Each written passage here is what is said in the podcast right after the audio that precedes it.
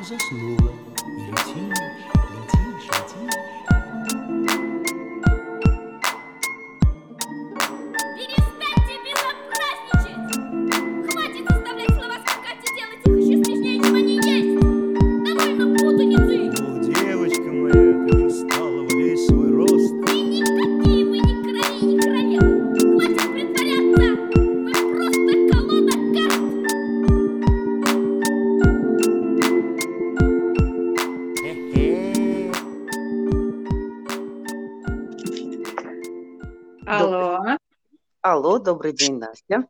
добрый день, добрый день Нового года. Все так. Все так, да. К Классно, нам что мы пришел бычок. шел, качался и пришел. Вздыхал на ходу. Но мы, кажется, после прошлого года мы все его ждали. Вот все-таки крыса, она как-то недаром, наверное, в разнообразных мифологических традициях ассоциируется с болезнями, да, поэтому я думаю, мы все проводили ее с глубоким почтением и радостью. Да, ну а болезнь это трансформация, и с благодарностью мы тоже ее проводили, потому что в любой болезни содержится исцеление. Согласна. Ну, у нас сегодня вообще очень-очень крутая тема. Ты нам сегодня расскажешь и очень-очень всего интересного, много про сновидения, я так предвкушаю. Вот. Ну, А, я надеюсь, что мне удастся чем-то поделиться, да. Может быть, если ты задашь мне чуть-чуть вектор рассказа, да, Мгм. поскольку сновидениями я занимаюсь уже там, ну, какое-то время, интересуюсь очень-очень давно, давно веду дневники собственных сновидений, ну, и где-то, наверное, там около трех лет назад, да, стала активно работать, в том числе и в клиентской работе, психологической работе с клиентами, сны являются важным подспорьем для понимания динамики человека, динамики его внутренних процессов. Мгм. Да, я, может быть, скажу пару слов о моем отношении к снам, а потом с удовольствием послушаю твои вопросы, да, какие-то наводящие. А, Да, дело я- в том, что, да, дело в том, что нам порой бывает трудно, трудно, а, вот немножко ом, разделить, как мне кажется, ну, нас и я, да, если говорить в славянской традиции, или же процессы, которые происходят в нашем внешнем мире, и мы на них просто как-то реагируем, да, то есть процесс идет вовне. У нас есть к нему какая-то там эмоциональное какое-то отношение или какая-то вовлеченность, да, или мы что-то делаем сами. Но, тем не менее, сам по себе этот процесс, он происходит во внешнем мире, и мы являемся не более чем участником. То есть мы можем в этот процесс войти, а можем из него выйти. И вне зависимости от того, какие эмоции он у нас вызывает, в принципе, решение войти или выйти, оно за нами. Но при этом параллельно внутри нас все время идут какие-то важные внутренние процессы. И часто для того, чтобы почувствовать, а какая же волна-то внутри сейчас поднимается, что же там что-то начинается, заканчивается, какая-то вот действительно трансформация, как ты правильно сказала, происходит. Мы выздоравливаем, или, может быть, мы в чем-то заболеваем, потому что мы где-то уперлись в какую-то точку, и вот просто у нас перестала течь там энергия, жизненная сила в нужном нам направлении. Но для того, чтобы все эти более тонкие слои внутренней жизни почувствовать, человек должен как бы развернуть фокус своего внимания внутрь. Но темп нашей жизни очень редко позволяет это делать постоянно в течение дня. И для этого у нас есть ночь. Ночью, когда, собственно говоря, внешняя активность выключается, да, мы, собственно говоря, полностью можем развернуть фокус своего внимания внутрь. Есть часть исследователей, психологов, да, которые вообще считают, что первое, что делает человеческий вообще мозг во сне, он тестирует все системы организма. Ну, вообще в порядке ли они, да? То есть там, начиная с дыхательной, пищеварительной, выделительной, И, собственно говоря, если у нас где-то есть какие-то сбои, затыки, неправильности в работе систем, собственно говоря, в виде снов, мозг нам посылает, ну, так, так называемые сны кишечника, да, посылает нам отчет о проделанной работе, такую программу. Вот в порядке или не в порядке, да. Я рассказываю об этой... Я, я не могу сказать, что я являюсь прям полным адептом такой теории сновидений, но, тем не менее, как мне кажется, в общем, поскольку до конца мы не понимаем, что такое сны, что-то есть и в ней. Да, несомненно, ночью мозг наш что-то тестирует. И, по крайней мере, в любом случае мы можем развернуть фокус своего внимания внутрь и просто прислушаться к самим себе. И поэтому сны, которые снятся всем без исключения, и даже не только людям, но и там, животным, млекопитающим, как минимум точно, да, это такой вот тестовый режим работы мозга, когда мы можем свериться, а все ли у нас окей, туда ли мы движемся, куда мы хотим, вообще в порядке ли с нами все. И поэтому сны для меня это такое вот очень интересное, такое ресурсное взаимодействие с достаточно глубокими слоями собственной психики, которые позволяют в тестовом режиме посмотреть, так или не так. Хотим продолжать движение в эту сторону, или, может быть, что-то надо поменять. Да, ровно поэтому, мне кажется, сама идея прислушиваться к снам, обращать внимание на их знаки, какие-то посылы, искать в них ресурс, она достаточно благотворна для нашей психики, потому что тем самым мы просто говорим, я прислушиваюсь к тому, что происходит внутри, да, я внимателен. Если как бы есть какой-то посыл ко мне, то я готов его услышать. И мне кажется, само такое чуткое, бережное отношение к себе, оно уже позволяет какие-то большие проблемы там, или какие-то важные послания услышать раньше, чем когда они проявят себя во внешнем мире, там, проблемами, трудностями, болезнями, не знаю, какими-то сложными эмоциональными состояниями, да. Прислушиваясь к своим снам, мы словно учимся чувствовать перемены в зародыше, смену вот этих внутренних волн на гораздо более тонком уровне. Да, э, это как э, направлять внимание э, на свое тело, это как одно из точ, одна из точек, куда можно направить свое внимание так, чтобы сделать себе комфортно и хорошо, чтобы тело и подсознательное, и вообще все существо твое чувствовало, что ты присутствуешь а не отсутствуешь. Что Согласна. уже тебе да. предотвращает какие-то действительно глубокие э, критические проблемы во всей системе человека, да. Может, мне вздремнуть? Вздремни. И пусть тебе приснится сон про то, что тебе снится, как ты спишь, и видишь, как во сне тебе снится, что ты заснула. И летишь, летишь, летишь. А вот с чего началось твое увлечение с нами? Э, когда это произошло, и вот эта вот э, точка отсчета какая, мне очень интересно это. Это хороший вопрос, но не знаю, буду ли я оригинальной, если скажу, что мое увлечение с нами началось примерно года в четыре. Когда мне стали... Это правда. Это правдивый ответ, хоть и смешной. Да, когда мне стали сниться очень-очень специфичные повторяющиеся серии снов такие яркие, такие неординарные, которые я, вот, во-первых, запомнила так рано, да, а во-вторых, не смогла их забыть все последующие 40 лет своей жизни. Они до сих пор мне кажутся удивительными, просто волшебными, да. И эта серия снов была следующая. Мне снилось, что ночью я пытаюсь освоить полет в теле вороны. Сначала, я помню, долго выбирала, вообще, буду я летать в теле галки или в теле вороны. Вот, мозг явно выбирал какую-то птичку, которую можно было ежедневно видеть во дворе. Вот. А потом был целая серия снов, как я пыталась в эту галку вселиться. Она не хотела, чтобы я в нее вселялся. Она хотела летать сама по себе. Но мне удалось ее оседлать. Ну, так была не галка, а ворона. Да, все-таки с тех пор я больше дружу с воронами. Видимо, галки меня не приняли просто в свою стаю. А вороны сказали, иди сюда, ты наша девочка. Поэтому как-то вот оно, да, первое тестирование, кто тебя принят в жизни, а кто нет. Во сне происходит, да, галки сказали, пень тебя, ты из чужой стаи, а вороны сказали, наш, наш. Вот. И дальше была еще, то есть это была серия снов, может быть, 10 или 15, она была очень длинная. Короче говоря, как я в этом теле учусь взлетать. Взлетать, потому что непонятно, что делать. Ну да, я в теле ворон, а крыльями-то как махать? Ну люди-то не машут крыльями. И прям вот ты ощущаешь эти мышцы птицы. И ты не понимаешь, как ими взмахнуть. Что-то бежишь, бежишь, бежишь, а она не взлетает. Ну, то есть, как бы, да, ты не можешь словно соединиться с нервной системой по-другому устроенного существа. Вообще никак. Потом у тебя получается, что-то вот какое-то тебе, словно какое-то наитие приходит, как взлететь. Потом несколько снов я училась поворачивать. Я научилась залетать, но угол здания я хочу повернуть, а, а это какое-то опять другое мышечное усилие. И я, короче, поворачиваю, и то головой об дом стукнуть, то какой-то встречный воздушный поток меня кубарем закрутил, и я куда-то шлепаюсь. Ну это было очень интересно. То есть это было прямо полностью обучение навыку летать в птичьем теле во сне. Да, потом я научилась, конечно, там, за сколько-то месяцев эти сны снились не каждый день.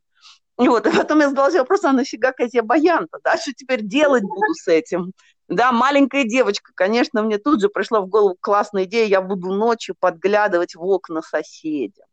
Что же они там делают ночью, я же не знаю, но я любопытная была очень. Вот, и дальше я долго летала вокруг дома, заглядывала в окна к соседям, выяснила, что ничего интересного там нет, преимущественно все спят. Кто-то сидит там за столом, кто-то суп доваривает по тьмах. Это стало скучно, да, ну как, я поняла, что делают соседи. Ну и потом я научилась летать далеко. То есть в этом птичьем теле я научилась летать над всем городом, я долетала до ближайшей реки. Ну, я, я из Нижнего Новгорода сама, да, и там есть такая заречная часть низинная и нагорная, овражистая, высокая. Я жила далеко от центра, я долетала до центра, до красивых мест.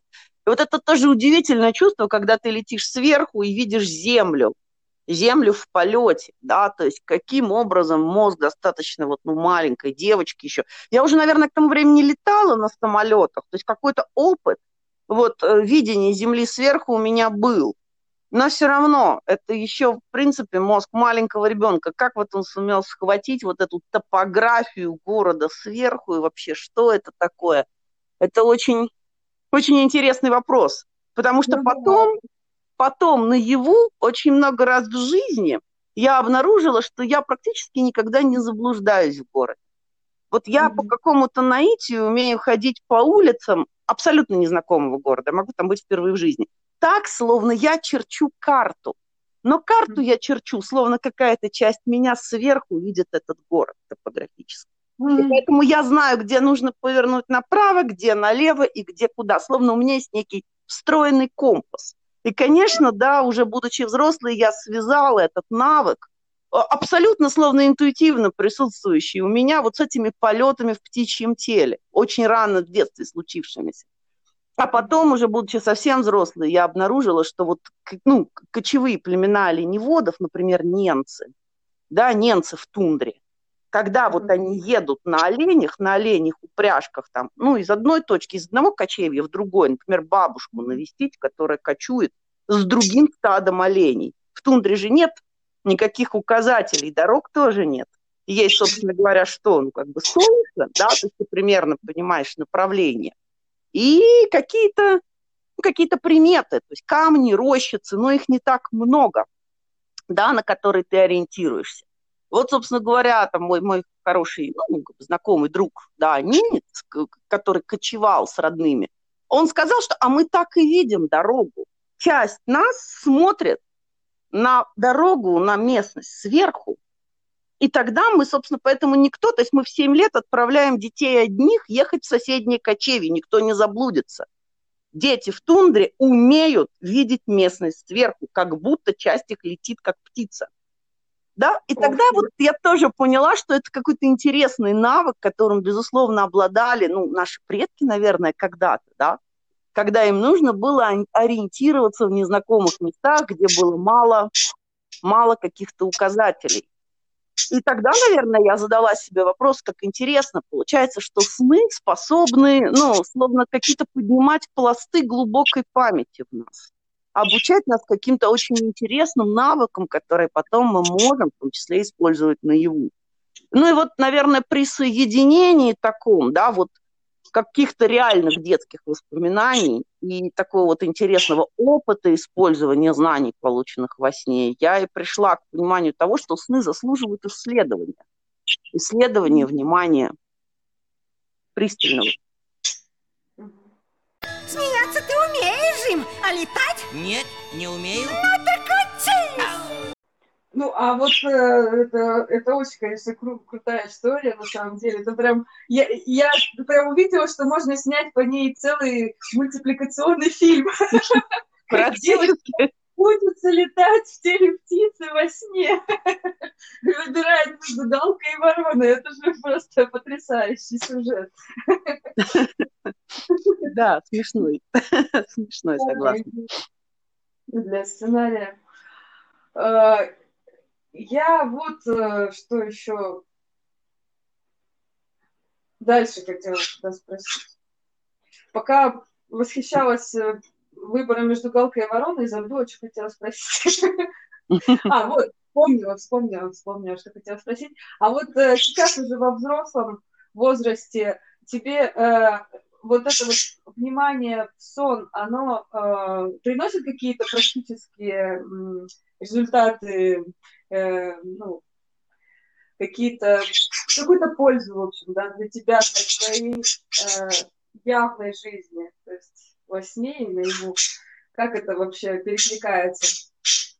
Это очень хороший, очень правильный вопрос, да, как бы спасибо тебе за него большое, потому что мне кажется, что пристальное внимание к своим снам способно принести реальную практическую пользу совершенно любому человеку. Просто любому человеку, кому снятся сны, кто ну, по- потратит какой-то небольшой как бы, кусочек своего дневного времени на то, чтобы, во-первых, этот сон вспомнить, да, потому что сны, они же имеют свойство затираться. Мы просыпаемся часто и помним какой-то вот там сюжет или кусочек сюжета, но потом дела, быт, э, какие-то рабочие проблемы, да, и уже буквально к середине дня мы забываем совершенно этот сюжет, и для того, чтобы его вспомнить, вытащить из-под напластований, вот пластов памяти дневной, требуются уже существенные усилия, определенный навык. То есть, да, те люди, которые там к снам своим привыкли, к снам уделять внимание, они могут вспомнить сон и днем, но так вообще, ну, вообще обычно человек только очень яркие сны помнит вот по прошествии какого-то времени. Но если, проснувшись утром, мы там выделим буквально 10 или 15 минут на то, чтобы взять листочек бумаги, взять ручку, и вот сразу же, как только мы перешли там через дрему из сна в явь, записать mm-hmm. все то, что вот мы помним из этой ночи. Нам же на протяжении ночи снятся в среднем там 6-8 разных сюжетов. Иногда mm-hmm. они нанизываются на единый стержень, и нам кажется, что нам просто снится длинный-длинный-длинный сон, да, в котором мы перемещаемся из локации в локацию. Иногда эти сны вообще как бы ничем не связаны сюжетно друг с другом. Но мы редко помним все. То есть, э, чтобы вспомнить все, это тоже нужно определенным образом тренировать э, свой навык внимательности во сне. Mm-hmm. Так вот, если записать э, сюжет сна, просто коротко, там, скажем, от первого лица, буквально несколькими строчками, тут нет задачи там, написать поэму или сочинение на 10 страницах, да, а, то потом неожиданно вот бывает, что пока ты просто пишешь, просто записываешь то, что было во сне, вдруг ты замечаешь какие-то интересные маленькие детальки, ну, mm-hmm. к- которые пока вот просто вспоминаешь их в голове, можно упустить из виду. Ну, например, что там, скажем, какая-нибудь там кофта бабушки была красного цвета во сне, а на его она mm-hmm. не красная. А красная mm-hmm. кофта как раз есть у тебя. Вот и ты там ее носила последние пять дней, или это твоя любимая кофта. И вот сопоставление таких деталей, да, что во сне красная кофта у бабушки, а наяву красная кофта у тебя. И, и вроде бы это мелочь. Но если ты их совместишь вместе и чуть-чуть подумаешь, а о чем это? Почему, вот интересно, во сне твоя красная кофта вдруг стала бабушкой? Да, это же интересно. Ну, как бы, почему mm-hmm. мозг вот такую подсказку, вообще такой факт э, вытащил тебе во сне? И часто оказывается, что только стоит вот буквально обратить на эту, эту мелочь, этот какой-то маленький фактор свое внимание, как тебе приходит словно интуитивное понимание, о чем это. И может mm-hmm. там выясниться, например, что ты в этот момент там ведешь себя как бабушка. Вот не как ты сама, а как твоя бабушка вела себя вот в таких же жизненных ситуациях. Или mm-hmm. что, например, бабушка там боялась каких-то финансовых трудностей. И у тебя сейчас в жизни такой период, что ты очень-очень сильно, э, ну, например, тревожишься, да, за свое финансовое благополучие. Словно словно продолжая какую-то тему бабушкиных тревог. Да, но здесь мне, может быть, немножечко еще что-то подсказывает мой опыт расстановщика, да, что, например, mm-hmm. часто во снах, там, не делая специально каких-то расстановочных работ, мы можем просто вот наши переплетения с судьбами предков вот зацепить крючочком и понять, да, что, может быть, mm-hmm. сейчас то, как мы живем, как мы тревожимся вообще, чем заняты наши мысли, может быть, они немножечко как-то отклонились от нашей собственной судьбы, какого-то тренда, каких-то задач, и мы начали словно отыгрывать что-то в память предков, да? И вот маленькая деталька сна, очень коротенькая, что моя красная кофта становится бабушкиной. Или там, да, я ношу мамины сапоги. Или там, ну, то есть это вот действительно у каждой психики есть совершенно своя уникальная методика нам подсказывать, да, вот эти вот детальки. Вот моя психика, да, почему я такие примеры привожу, моя психика часто именно в деталях и цветах одежды и каких-то вот предметов быта дает мне такие подсказки. Но я знаю людей, там, своих клиентов, для кого это может быть, например, определенное место какое-то место, связанное вот с памятью, с определенным человеком или с определенным жизненным периодом, да. И mm-hmm. в таком, вот в, в таком ключе, в таком разрезе, когда мы начинаем понимать наши сны, не пытаться их интерпретировать, что же там вот эта красная кофта символизирует, да, я немножечко сама стараюсь отойти от аналитических интерпретаций снов, потому что реальность снов, она, она нелогична она парадоксальна зачастую. Это не про логику, не про ум. Это про внимание в первую очередь. Да? Вот реальность снов, она учит нас быть просто очень внимательными. И во сне, и наяву. И развивая эту внимательность во сне, мы часто потом можем обнаружить, ну, говоря о практическом выхлопе да, этой работы, собственно, о котором ты спрашивала изначально, что мы наяву тоже начинаем замечать гораздо большее количество разных деталей. Это помогает нам и просто в работе, да, кем бы мы ни были, ну, например, в процессе переговоров, заметить не только тему, которую мы обсуждаем, но и состояние переговорщика. И, может быть, где-то на каком-то повороте переговорного процесса отреагировать не на слова, а на то, что стоит за ними, и, например, расположить человека к себе. Да, переговорный mm-hmm. процесс идет легче. Там заметить какую-то маленькую детальку, например, что там учеба или какой-то проект или какой-то там какая-то тренинговая деятельность начинает пробуксовывать. Вот словно не так легко идет вперед, как шла, и задаться вопросом, а почему? Собственно говоря, что буксует? Почему словно вот течение энергии какого-то там энтузиазма, увлеченности гасится? Да, и, может быть, чуть-чуть вот докрутив вот своим вниманием просто этот очень правильный вопрос, а почему так происходит, ну, найти настоящую причину и как-то с ней поработать до того, как, собственно, проект зайдет в тупик, да, угу. Ну и вот, ну и какие-то, может быть, тоже там в семейных отношениях, вот, вот ситуации переплетений, когда в нас поднимаются бурные, сильные чувства на его, мы вообще не можем понять, они сейчас чьи, почему мы так вот реагируем, например, на какие-то капризы своего ребенка. Вот, ну, вроде бы капризы обычные, наша реакция необычная, да. И вот этот момент, когда нам хватает внутреннего внимания в процессе, там, скажем, ну, какого-то конфликта или взаимодействия с сильно капризничающим ребенком, вдруг задать вопрос не почему ребенок капризничает, а, собственно говоря, что вот во мне-то такую реакцию вызывает, такую вот бурную реакцию mm-hmm. на эти капризы. И тогда, собственно, вот наше подсознание, наша интуиция может неожиданно, например, какой-то пример из нашего собственного детства вытащить, да, когда нас наказывали, и мы тоже очень бурно реагировали. И все мы можем развернуть фокус своего внимания и удивительным образом обнаружить, как и истерика ребенка резко-резко пойдет вслед за, ну, на спад вслед за этим. Вот это mm-hmm. развитие качества внимания, которое мы можем, собственно, ну, мы можем просто не тратить наш, нашу ночь впустую, мы можем развивать его и во сне, да, и мне кажется, это очень здорово, Потому что если послушать детей, а дети для меня вообще одни из самых мудрых учителей в жизни, кто к нам приходит, дети же всегда говорят, я так не хочу засыпать. Мне так Да. жалко, я же ничего не буду делать, я же пропущу целый кусок своей жизни. Просто так. Ну, по крайней мере, там, да, знакомые мне дети, там, сын или дети друзей очень часто говорили именно так, прямо такими словами.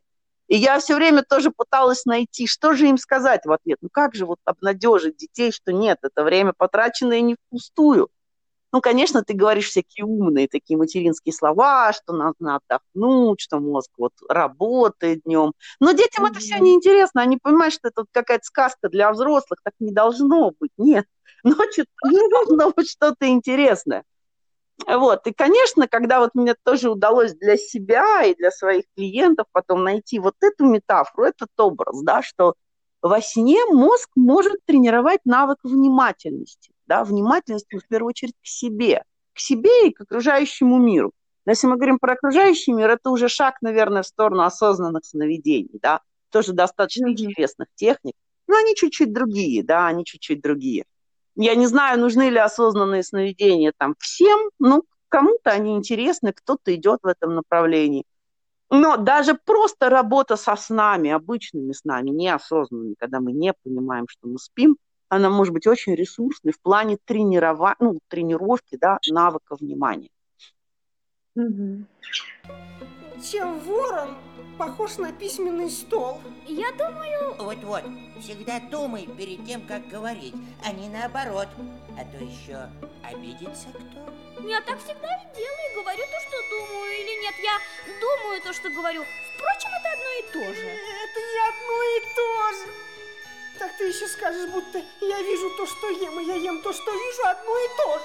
Так ты еще скажешь, будто я дышу, пока сплю, и сплю, пока дышу. Это одно и то же. Вот, вот тоже. Уже и Соня начала в разговорах встревать. Давайте, давайте помолчим. А то еще обидится кто. Вот э, ты э, говоришь про, а, а, опять же, про э, навык э, внимания, который мы развиваем э, во сне, например, да, и его же можно а, увидеть, как он развивается наяву а, параллельно. Вот я э, как-то читала про осознанное сновидение, тоже периодически интересуюсь этой темой, как-то пыта- пытаюсь туда потихонечку входить по-своему, но так, э, маленькими шажочками. И вот в статье об этом было написано, что а, практики осознанных сновидений, а, они помогают а, и реальность наяву а, формулировать и менять свою реальность, создавать свою реальность наяву. То есть если ты во сне можешь управлять реальностью во сне, то и наяву ты сможешь э, эту реальность создавать. Вот такая взаимосвязь интересная. Да, я Ну, тоже, да. тоже об этом слышала и читала, конечно, и у авторов, которые исследуют э, там сновидческие традиции вот, э, ну, коренных народов, например, у Роберта Мосса, да, у, которых, у которого много книг по осознанным сновидениям, и есть прекрасная книжка по сновидениям, которая называется «Сновидческие традиции иракезов», откуда вполне можно взять очень хорошие техники работы со снами, ну, опять же, и обычными в том числе например, принцип почитания сновидения, который вот использует Иракеза, да, то есть, ну, может быть, скажу пару слов о том, что это такое, мне очень нравится. Это такая абсолютно шаманская традиция, при этом надо понимать, да, но активно используемая в современной психологии. И вот это тоже такой интересный, интересный момент, который, наверное, мне очень нравится в современном мире, что мы перестали как бы делить знания на научное и антинаучное. Ну, не все, конечно, не все. Но, тем не менее, есть достаточно много авторов, исследователей, ученых, прямо настоящих ученых, кто не отвергает знание там мифологическое или культурное, или какое-то знание традиционное, а пытается вот наоборот совместить те знания, которые можно получить, изучая и практикуя там традиционные практики, которым многие сотни лет, да, и которые вот ну, коренные народы практикуют, просто передавая там от отца сыну, от матери к дочери, да. И какое-то наше знание уже из области там биологии, химии, физиологии, психологии, и находить, действительно находить какие-то, какой-то находить очень интересный синтез, да, традиционных практик и вот современных психологических знаний. На мой взгляд, вот Роберт Мосс такой достаточно интересный исследователь в этой области, такой пионер в какой-то мере, да, в области сновидений. Потому что что такое почитание сновидений? Вот во всех, собственно, практиках осознанных сновидений, что там в йоге сновидений, что вот в практиках индейцев или наших коренных народов Сибири и Севера, да, Крайнего Севера, считается, что все образы, которые пришли к человеку во сне, если они были яркими, значимыми, ну и особенно если они были такими, ну, как бы доброжелательными или вот заряженными какой-то энергией, их обязательно нужно из сна перетащить в явь. А что значит перетащить? Ну, во-первых, тщательно вспомнить, да, потому что все равно вот, ну, сновидческое внимание, оно размыто, это такая особенность. Поэтому записать, зарисовать, вот нарисовать карту сна, нарисовать портрет персонажа, который тебе приснился, или какого-то там магического артефакта, который ты увидел. А потом еще вообще бы в идеале взять и сделать его своими руками. Сделать, воплотить наяву. И тогда считается, что какая-то вот часть силы, которую этот артефакт обладал во сне, она может перейти и сюда, да, как некая, ну, психологическая сила, да, как некая сила духа. Вот, и тогда, собственно, этот артефакт, он становится немножечко магическим. В руках вот конкретно того человека, которому он приснился, да, потому что ну, не потому что там, да, это действительно какой-то магический жезл, он изгоняет злых духов, а мне кажется, потому что в этот момент человек, держа этот артефакт, вот физически держа его в руках, там какой-нибудь жезл, посох, кольцо, неважно, да даже картинку просто, человек соединяется с той глубокой частью самого себя, своей психики, которая пережила этот опыт волшебный во сне, да, угу. которая смогла сделать что-то экстраординарное. И вот сам этот вот само это воспоминание о том, что я уже смог это сделать, да, во сне, но уже смог, оно дает, вот это воспоминание, дополнительный ресурс, психический ресурс, mm-hmm. да, внутренний. Что значит, я что-то смогу и наяву. Что-то смогу и наяву. Mm-hmm. И вот это я смогу, вот эта вера в свои силы, подкрепленная вот физическим, телесным, да, контактом с этим вот артефактом, пришедшим словно из этого сна – мне кажется, она дает дополнительный резерв психики человека. И в этом смысле, да, работают и шаманские традиционные практики, ну и вот психологические техники, там, визуализации, запоминания, записи снов, проговаривания, рассказы их кому-то, да. Потому что когда мы словно вот повторяем, то есть опять наяву намеренно возвращаем себя в ситуацию сна, проговариваем, что там получилось, и туда какой-то импульс наш психический внутренне отправляем, да, мы соединяемся с какой-то силой внутри себя, которая нас подпитывает и поддерживает. Угу. Фух, не понимаю. Ты ведь, небось, никогда и не разговаривал со временем. А разве с ним можно разговаривать? Не знала, не знала. Мне, правда, столько раз приходилось его убивать. Тише, тише, оно услышит. И если с ним не ссориться, оно сделает для тебя все, а ты его убивать нехорошо. Неумолимый время, дедушка, неумолимое время, я, бабушка, неумолимое время. Кто? Никто про него ничего не знает. Известно одно, ходит оно только вперед. А назад? Никогда. А еще оно шутки шутит. Да, шутки. Ну вот ты рассказывала же как раз вот про э, свой детский сон с, с птицей, как ты летала, и как я увидела то, что у тебя это материализовалось в явь, как именно способность э, строить карту города. Ну, это ли не материализация из сна? Ну, это ли не способность, э, да, которую ты достала из сна и реализовала в, в явном мире? Да, да, я согласна. Ну, конечно, то есть, когда мы читаем описание именно осознанных сновидений, да, то есть там есть, э, ну, как бы описание там, того, как люди получали какие-то целительские способности во сне, да, mm-hmm. это есть просто в историях многих там не обязательно даже шаманов, шаманов, там, мистиков, каких-то а, православных, а, ну, там, там, религиозных деятелей, да, они не обязательно святых, потому что мы не всегда там можем сказать, насколько эти жития святых реальны или выдуманы, да, но если, скажем, там вот мы читаем описание жизни, не знаю, Серафима Саровского или Иоанна Кронштадтского, да, то есть каких-то важных э, там деятелей православных, но которые жили уже в историческую эпоху и, например, оставили нам свои дневники, вот своей рукой написанные, да.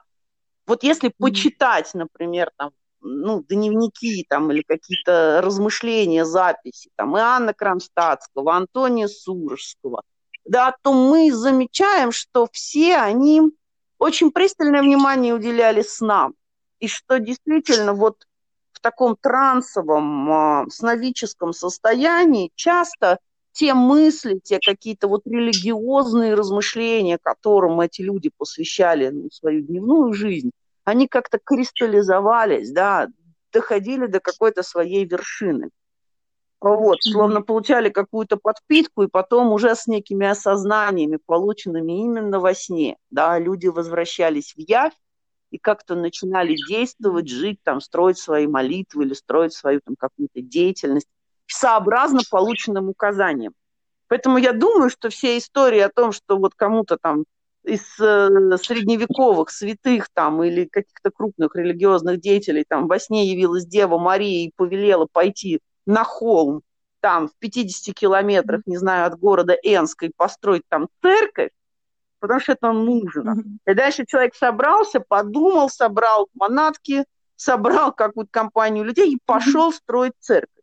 Вот это совершенно реальные, мне кажется, истории, просто потому что сознание людей, ну, там, в средние века, да, в такое более мифологическое, оно воспринимало такие посылы буквально, что вот во сне явился очень значимый образ, там, Дева Мария, например, да, или какой-нибудь там Архангел Гавриил, и сказал, пойди и сделай. Но это нужно выполнить в знак уважения к божеству, да, почитания, потому что это какой-то вот смысл придает жизни и деятельности человеку. И действительно, мы читаем, вот как бы просто в исторических документах, что очень многие такие ну, скажем, яркие, сохранившиеся в веках, имевшие потом славную историю церкви или монастыри, были э, действительно основаны в тех местах, которые были указаны их основателям во сне.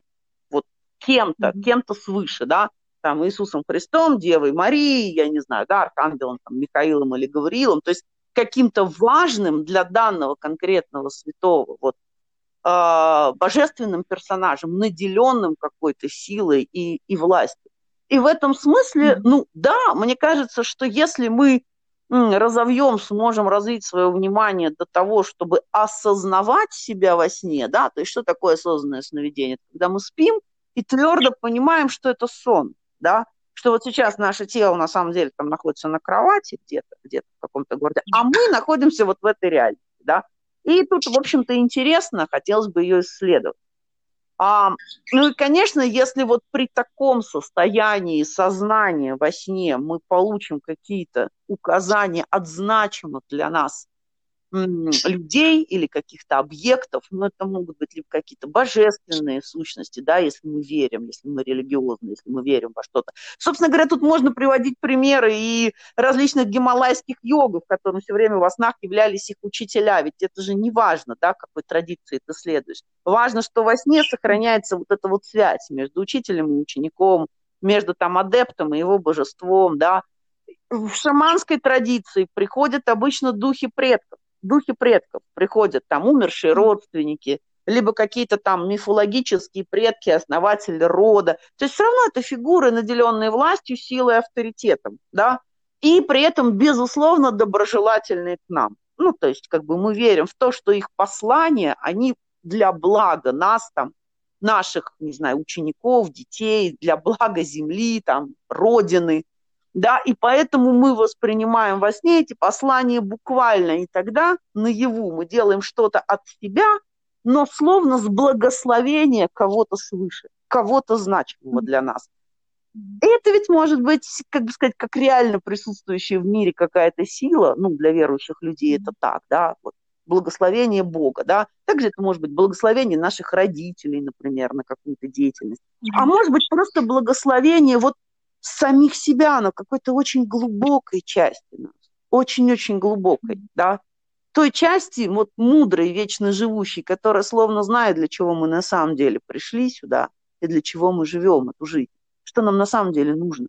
И она нам подсказывает во сне и благословляет нас проснуться и уже сделать свои простые, там, какие-то обычные земные шаги для того, чтобы воплотить это наяву. Угу. Ну вот ты, ты вот сейчас это все говоришь, э, э, и в, в моей голове это очень хорошо складывается и интегрируется вместе с концепцией про тонкие тела, про тонкие планы, про эзотерические вот э, темы.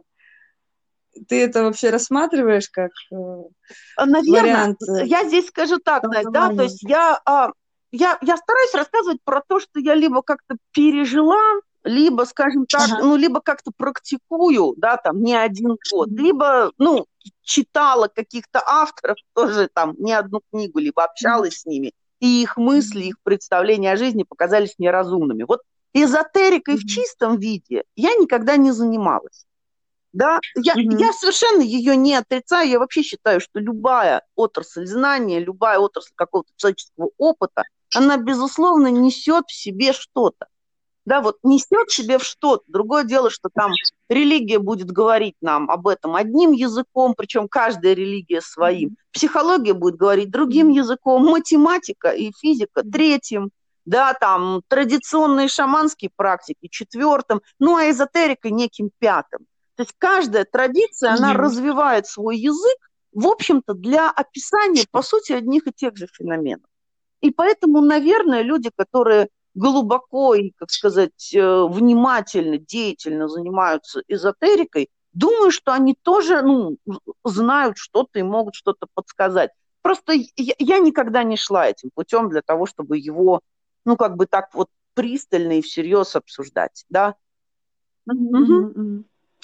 Ну, тут, тут э, момент такой очень э, интересный я для себя вычленила из э, твоего повествования и параллельно из моих собственных мыслей об интеграции вот этих вот знаний э, про тонкие тела, что почему идет вот этот процесс э, общения, как это сказать, э, сознания с подсознанием, как он происходит э, именно с точки зрения вот взаимодействия тонких тел.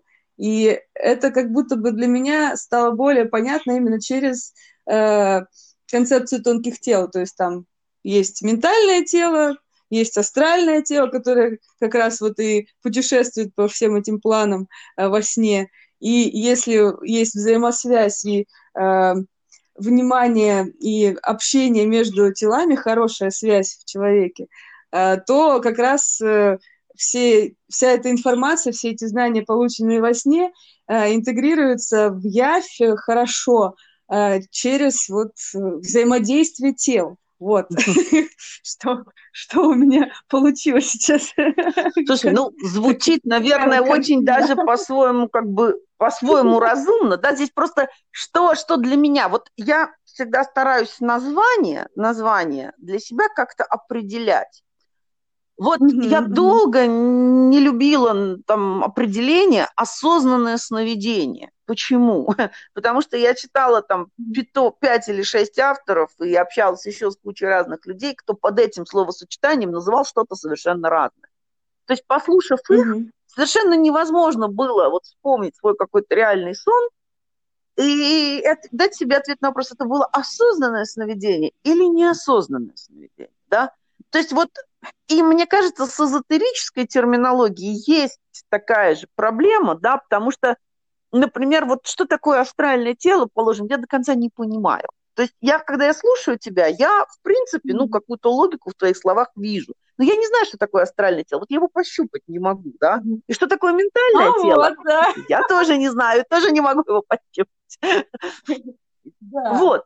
Ну, это язык, э, язык этой, этой системы, да? Да. то есть это надо тоже углубляться, конечно, это, это так чисто, я, я лично поделилась просто своим вот э, направлением размышлений. Я буду об этом еще думать сама абсолютно точно, ну, так вот озвучила. Мне кажется, это абсолютно нормально. То есть, да, для тех людей, кто в это погружен, кто вот понимает эти названия, чем они отличаются друг от друга, ну, мне кажется, можно, можно исследовать это, наверное, и таким путем, да. Мне вот э, Ну, конечно. самой, да, я как бы такой, я всегда говорю, что я человек на стыке миров, да, то есть я, мне Мгм. интересны какие-то вещи, вот трансовые, сновидческие, там, расстановочные, какие-то полевые практики, да, когда вот мы что-то можем напрямую почувствовать в поле. Но при этом я всегда люблю вернуться в реальность с чем-то материальным. Вот если уж я получила Мгм. палку, то я хочу видеть палку, да, вот палку-копалку. И я хочу знать, что палкой-копалкой копаю. А как копать, я уже знаю. Поэтому, да, это такое вот, я считаю, что во мне срабатывает примитивный, примитивный мозг неандертальца. Потому что немножечко, конечно, исследуя вот высокие, тонкие материи миры, очень легко скатиться в некую мистику, да. Это бывает с какими-то исследователями сновидений в том числе. И мне кажется, что вот здесь мы должны вырабатывать некую дисциплину, если мы идем в этом направлении. Причем как при анализе собственных снов, так и при работе ну, с чужими снами. Все-таки, да, ну, наша основная задача, вот мы живем здесь и сейчас, вот в нашем тельце, ручки, ножки, да, глазики, волосики. У нас есть какие-то простые жизненные задачи. Вот мы должны там, не знаю, детей вырастить, у кого они есть, да, там, здоровье свое обеспечить, там, как-то самореализоваться на земле. И мое видение, оно все равно такое достаточно приземленное. Мне кажется, что все вот а, там трансовые, сновидческие практики, в конечном итоге они должны давать нам какой-то ресурс, какую-то подсказку для нашей обычной жизни. Вот, обычной жизни. Мгм. Наверное, для тех, кто выбирает там какой-то путь духовного роста, медитации, кто уходит, не знаю, там в пещеру, как гималайские йоги, или в монастырь, возможно, для них есть другие назначения, да, вот снов, и Мгм. их видений, да, но они, опять же, практикуют не- не- некий другой образ жизни, вот, ну, скажем, не такой, как я, да, Да. я обычный человек, я вот проснулась и завтрак семье готовлю, да, я не читаю там мантру три часа, у меня нет практики много там сот часовых медитаций, да, и поэтому здесь какое-то вот реальное осознание того, ну, чем занимаешься ты сам, да, то есть вот где твоя Мгм. граница между явью и сном, да, вот реальным и Мгм. нереальным, она помогает как бы, да, оставаться, все-таки твердо стоять своими ногами на земле, да. Да, там сны это увлекательно, да, это целый какой-то бывает там волшебный мир, сказочный сюжет, но Мгм. если, условно говоря, нам снится яркий, красочный секс там, я не знаю, с Ричардом Гиром или с Аленом Делоном во сне, это вовсе не означает, что нам нужно брать телефон и немедленно звонить и кричать, Ричард, мы с тобой сегодня суперски занялись любовью, давай повторим наяву. Наверное, вот он будет удивлен, да? А вы, может Ой. быть, даже еще и в дурдоме окажетесь по итогу. Ну, ладно уж, все, все мы это немножко пациенты и клиенты, как, как ни крути. Я, я сейчас вспомнила, у меня был такой э, яркий случай, вот э, как раз э, э, со сном, э, в котором э, я влюбилась в Джима Керри. Но у нас была взаимная влюбленность, так, прям такие ощущения были ярчайшие, теплые, такие прям вау, вау, э, неописуемые. И так совпало, что в этот же день мы вечером пошли на фильм с Джимом Керри. Я была в полном восторге, потому что у меня были свежие еще ночные вот эти вот переживания во сне. Что... И я смотрела на экран, и, был... и вот было полное ощущение, что на экране мой любимый человек играет. это, это, так прям, это очень удивительные эмоции были, ощущения прям. Это очень красиво. Скажи, пожалуйста, а Джим Керри, он вообще с какими качествами для тебя ассоциируется? Ну, вот человеческими. Именно сам, вот сам этот актер, как он играет, какой. От него тепло и смешно. Вот, Тепло и смешно. Мгм. тепло. Есть просто один из, ну, как бы одна из э, там разновидностей работы именно со снами, с эротическим, да, как сказать, подтекстом. которая мне чем-то тоже, наверное, близка. Ну, это такой более, я бы сказала, наверное, гештальтистский подход, да, в анализе сновидений.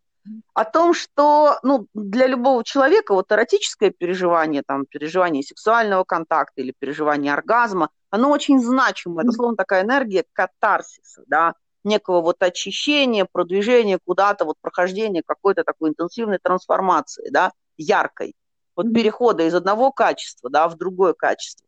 И поэтому, когда мы ну, желаем сексуальных отношений ярко с кем-то во сне, или у, у нас происходит сексуальный контакт с кем-то, хоть, хоть с инопланетянином, хоть там с Джимом Керри, хоть с Ричардом Гиром, на самом деле это показывает нашу психологическую потребность в, некой, в неком виде энергии.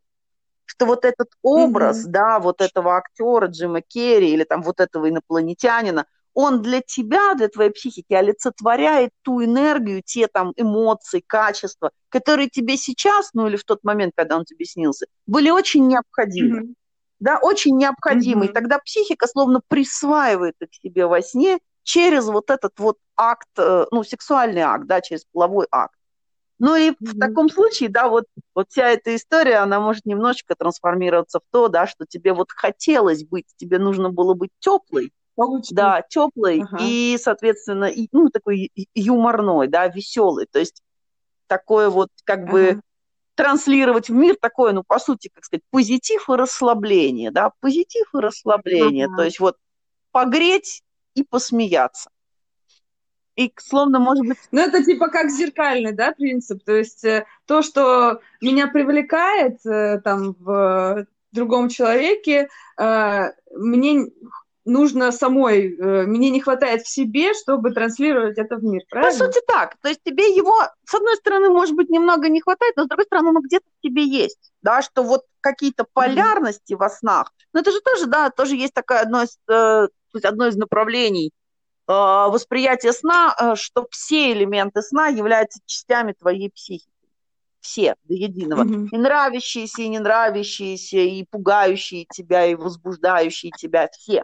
Просто твое, ну, как бы отношение там, твоего сознания к этим элементам психики, оно разное. Если вот мы, ну, тоже в некоторых методиках начинаем работать конкретно с элементами сна, да, вот разными, выделяя значимые элементы сна, и обсуждая с клиентом или там в рамках самостоятельной работы со сном, а что значит этот элемент? Вот это вот окно, там, которое было во сне, оно каким было? Да, оно было там холодным или теплым, был ли за ним какой-то вид, а что ты испытывал, когда ты подошел к этому окну? А как тебе рядом с ним стоялось? А вот занавесочки на этом окне, они были какими? А вот если бы эти занавесочки были у тебя вот на твоем окне наяву, то что бы ты, вот как бы ты к ним относился? И через вот такие вопросы, немножечко, да, фокусирующие внимание человека или, опять же, самого себя на каких-то деталях сна, да, но мы, собственно, опять же, те же две задачи решаем. Первое, мы, конечно, улучшаем наше качество внимания, потому что, ну, было какое-то окно, мы мимо него прошли, там висели какие-то занавесочки, да. Чаще всего, вспоминая сон, изначально это будет звучать вот так. Редко, когда мы помним вот детали, э, детали обстановки ярко. Но когда мы на, на, ну, намеренно, нацеленно направляем свое внимание на какие-то вот мелкие детали, казалось бы, незначительные, на первый взгляд, мы можем в них выделить какие-то интересные для нас качества. Интересные, важные для нас качества, вот, которые, собственно, наше подсознание вытаскивает, показывает нам через сон. И в таком смысле, да, вот сексуальный акт, такой, да, то есть яркий такой вот акт с элементом катарсиса, да, показывает то, что, блин, нам очень сильно нужны те качества, которые вот персонифицируют нас, наш сексуальный партнер. Ну, Джим Керри, он прекрасен, но иногда же во сне мы занимаемся там сексом с какими-нибудь уродливыми карликами, с какими-нибудь, зелененькими гномиками. Да-да, то есть как бы вот такие сновидения, когда вот наш о, сексуальный контакт происходит с чем-то, что наш мозг воспринимает как отвратительное, или, по крайней мере, совершенно точно сексуально непривлекательное, да, они достаточно тоже, ну, характерны, чисты у людей. И тогда, да, mm-hmm. вот все эти сны говорят нам о том, что нам так сильно нужна эта энергия, вот персонифицированная этим образом, что мы вот, что мы вот готовы, да, готовы прямо слиться с ней в сексуальном акте. Вот очень сильно наша потребность в ней выражена.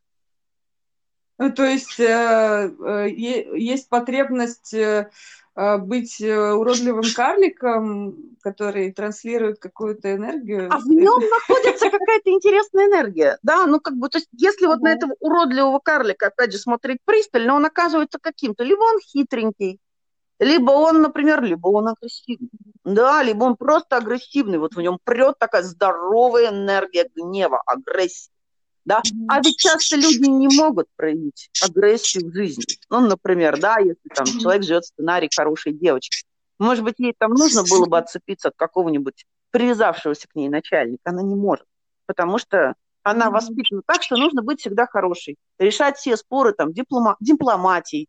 А тут как бы ну, нет возможности решить какую-то ситуацию дипломатии. Надо проявить зубы, показать зубы, проявить агрессию. И вот тогда mm-hmm. этот образ уродливого карлика, мерзкого, конечно, он мерзкий, да, и агрессия представляется ее психике мерзкой совершенно. Этот карлик может нападать на нее сначала во сне, там как-то чуть ли не силой ее брать во сне, да, потому что ее сознание, оно отвергает саму возможность, да, как сказать, э, использовать агрессию позитивно, ну, там, где она нужна. Ведь иногда агрессия тоже нужна, или, скажем, хитрость.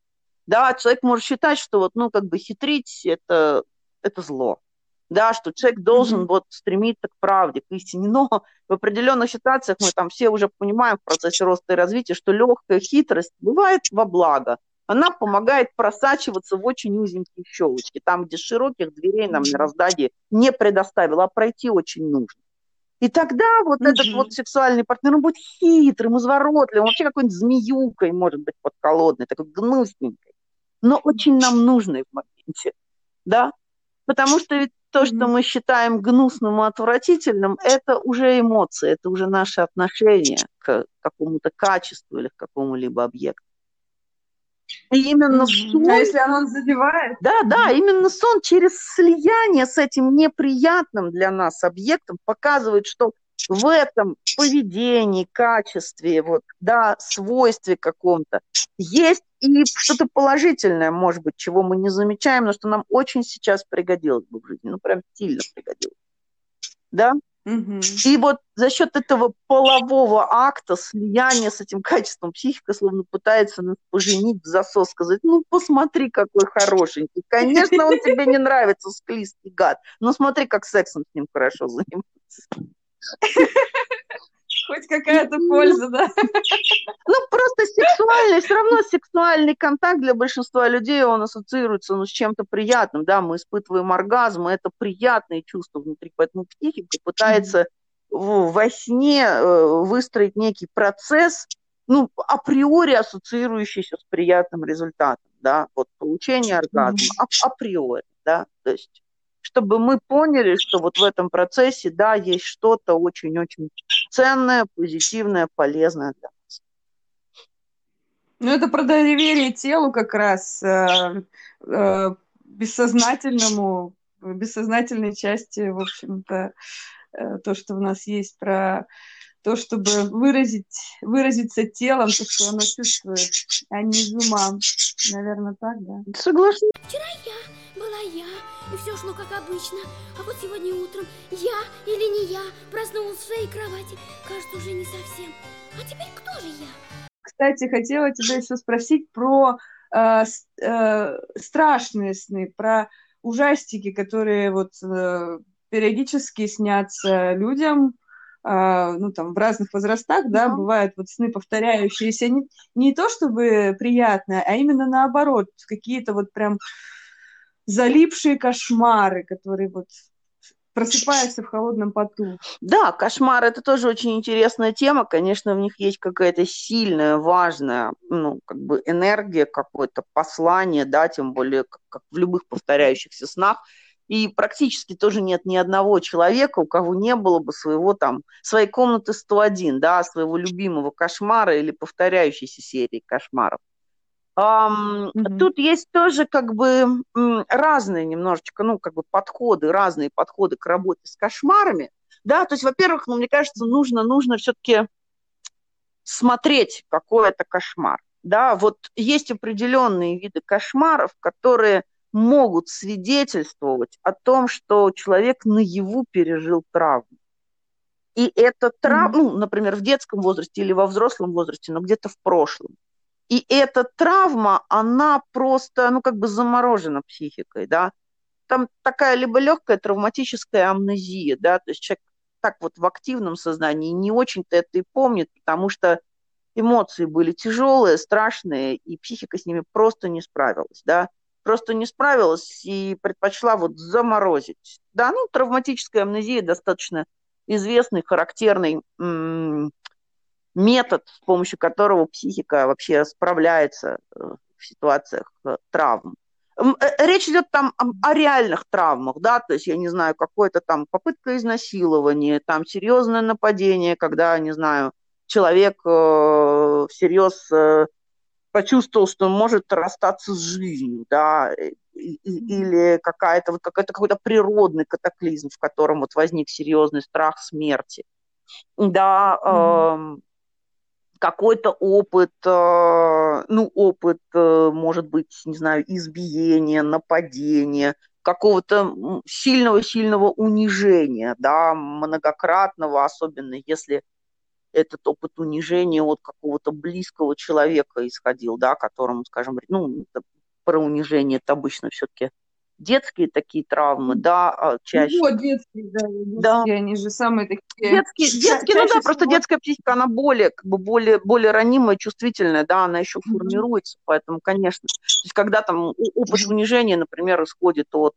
близких людей, да, родителей, либо, либо старших родственников, он тоже тяжело переживается, да. А вот в таких, э, при воспоминании о таких э, травматических событиях во снах мы часто видим а, образы, которые разрывают или разрушают наше тело. Неважно, в каком вот сновидческом теле мы предстаем во сне, мы же не всегда выглядим как человек, да, во сне. Мы можем быть там лягушкой, домиком, да, не знаю, горой, чашкой, кем угодно.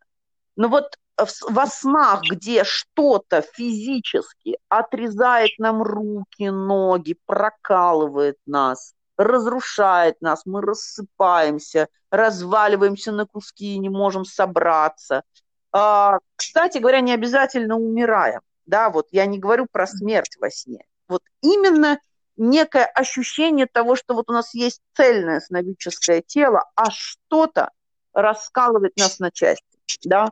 Вот такие mm-hmm. сны, как бы, ну, с ними требуются специальные методики работы, потому что не стоит в них погружать ни себя, ни клиента глубоко, потому что там mm-hmm. внутри, скорее всего, живет реальный опыт травматического воспоминания. Ну, то есть с этими снами нужно работать, как мы работаем с травмой, аккуратно, понимая, что как бы, да, человек должен быть в ресурсе для этого, вообще хочет ли он работать с травмой, понимая, что если mm-hmm. мы эту тему поднимем, то человеку будет потом больно, работа с травмой, ну, как бы, че, без, ну, как бы, ну, без какого-то проживания, хотя бы в каком-то виде, да, травматического опыта, ну, практически невозможно, да, поэтому здесь очень-очень бережная, аккуратная, четкая работа должна быть с такими снами, как, ну, как, как, как с травмой, да, как с травмой, то есть такие сны, они показывают и, и кошмары, конечно, чаще всего кошмары, да, то есть вот я имею в виду вот это вот расчленение, разделение э, там тела на части во сне, которое связано с, ну, с, с переживанием какого-то ужаса, агонии, боли, да, то есть, естественно, эмоциональные чувства во сне, они все присутствуют. То есть на его человек их вытеснил, на его человек не mm-hmm. помнит этих чувств, но во сне через вот эти образы ран, разрушения – нарушение целостности. Ну, в данном случае подразумевается целостность психики, конечно, да. То есть нарушение mm-hmm. целостности психики, травма, она, что, что, что происходит с нашей психикой? Психика раскалывается. Остается некий такой здоровый кусочек и тот кусочек, в котором хранится травматическое переживание, которое как агония там звучит. Да, не, оно не интегрировано в психику целиком.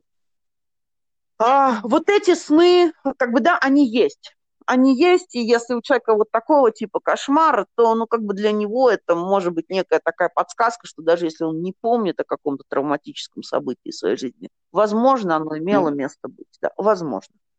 Вот. И mm. есть кошмары, которые показывают нам, а, ну, скажем, некую нерешенную задачу нашей психики. Да, то есть Угу. Когда вот, ну, словно наше развитие в чем-то приостановлено, словно, да, ну, мы же знаем в жизни, что часто какие-то вот э, переживания, люди или события приходят к нам циклически. Ну, то есть, называется, наступил на одни и те же грабли в 105 раз, да. И вот мне кажется, что сны, такие вот циклические кошмары, они, собственно говоря, каким-то образом вот такие программы, такие модели э, поднимают, да, заставляют нас обратить внимание на то, что нас циклит в жизни.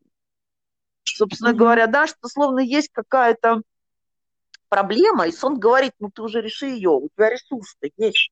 Во сне всегда есть ресурс для решения проблемы, вот что важно. Но его нам часто кажется, что, ну, блин, вот там в пятый раз выходим замуж, и в пятый раз какой-то там, не знаю, человек склонный там к агрессии и домашнему насилию. Ну, не хотим уже в шестой раз попадать в одну и ту же историю.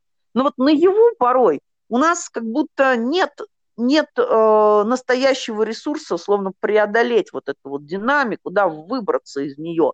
Но сон, если посмотреть, вот кошмар, сон кошмар, да, если посмотреть на него изнутри, как раз вот здесь, мне кажется, очень полезно работа с элементами сна, да, вот смотреть на те элементы сна. Есть тоже такая техника гештальтистская, когда мы можем перевоплощаться в разные элементы сна и послушать, mm-hmm. и озвучить, да. Ну, например, если во сне там за нами гонится какой-то там убийца, бандит, не знаю кто, да, гонится, гонится, а мы от него убегаем, убегаем, убегаем, но в какую подворотню там не сворачивали, вот этот кошмар не заканчивается. У нас все время находит и опять начинает зачем-то за нами гнаться, да. Ну, мы во сне... А вот, а вот, а вот, а вот давай, а вот давай мой сон возьмем. Я просто его сейчас вспомнила, который мне раньше был а, да, с детства периодически повторялся. Сон с лифтом. Хорошо, давай. Ну, лифт а, обычно пугает, что типа он может там упасть, застрять, а у меня другое было. У меня он ехал вверх и не останавливался. И это мне было очень страшно. То есть я понимаю, что он должен уже остановиться, потому, ну, по, по звуку и по количеству этажей, а он не останавливается и едет выше, выше, выше, выше, выше, выше. И вот этот вот у меня был прям кошмар, мне было страшно. И недавно он мне э, этот сюжет э, приснился, но мне уже не было страшно. Я его просто как узнала. А, это, это ты? типа, ну ладно. мне уже не страшно. Вот здесь, э, если на этом примере ну, интересно, а, давай, как вот здесь есть такой интересный кусочек, да, попробуем с ним просто поработать. Может быть, мы сейчас для тебя ага. что-то потом. О чем бывают сны с лифтами, вот в практике осознанных сновидений, я скажу тебе уже в конце, чтобы сразу тебя не сбивать. Лифт это очень Хорошо. интересный, характерный образ. Ну, давай с твоим лифтом поработаем, а вдруг в нем есть еще что-то твое индивидуальное. Расскажи мне, как ты попадаешь в это ты уже обнаруживаешь себя внутри этого лифта или он внутри какого-то здания. Как ты в него попадаешь? А раньше это был лифт э, в доме моих родителей, ну, то есть это сон э, из сна из детства, ага. в общем-то, и, ну, я туда захожу, насколько я помню это. То есть обычный дом, вот дом твоих родителей, ты просто входишь в этот да. лифт, чтобы ехать, ну, по сути, в свою квартиру, да, где ты живешь. А вот это вот не, не, нет, не, не всегда не так. То есть у меня э, обычно этот, э, эта сюжетная линия, она являлась продолжением какой-то предыдущей. То есть, ну, у меня какой-то движняк происходит, какие-то э, что-то, события какие-то, я там что-то делаю, там куда-то иду, чего-то там, какие-то дела, и вот мне надо сесть в лифт, зайти в лифт и куда-то поехать. Но не факт, что домой. Вот это вот нет. Давай попробуем вспомнить какой-то конкретный сон, который вот сейчас придет на ум. Неважно, когда он снился, да, вот конкретный движняк. Mm-hmm. Ну, дело в том, что, да, что все равно у нас любое такое вот э, действие во сне, оно, оно связано с предыдущим сюжетом, да. Поэтому давай попробуем просто какой-то, взять, взять какой-то один из этих снов, понимая, что это вот серия снов, где всегда есть элемент лифта, тем не менее, вот а я вот не вспомню, не как, как, я не вспомню его. Окей. Ну хорошо, ладно, предположим, есть я не некий сюжет. Я...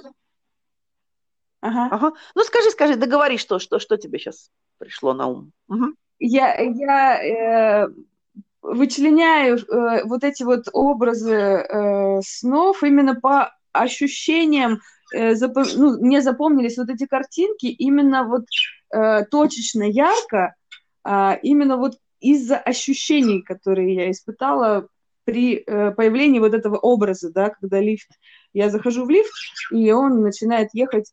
То есть именно в тот момент, когда что-то идет не так, как я, э, ну, как, как должно быть, по-моему, ощущение, вот тогда начинается страшно. Тогда начинается запоминание вот этого сюжета, понимаешь? То есть до этого что-то просто происходит, а потом вдруг идет переключение, что что-то идет не так.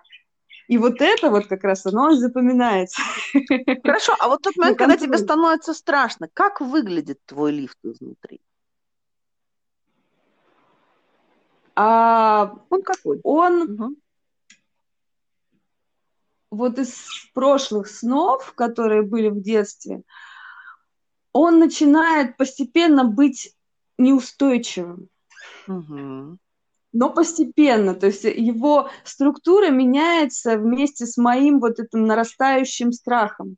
То есть чем выше он поднимается, чем больше выходит из-под моего контроля ситуация, тем более шатким конструкция лифта становится. То есть там прям он весь начинает там что-то там трясти, шататься, там еще что-то, короче, вот реальность ага. такая зыбкая. Реальность вот. становится зыбкой. Угу. Угу.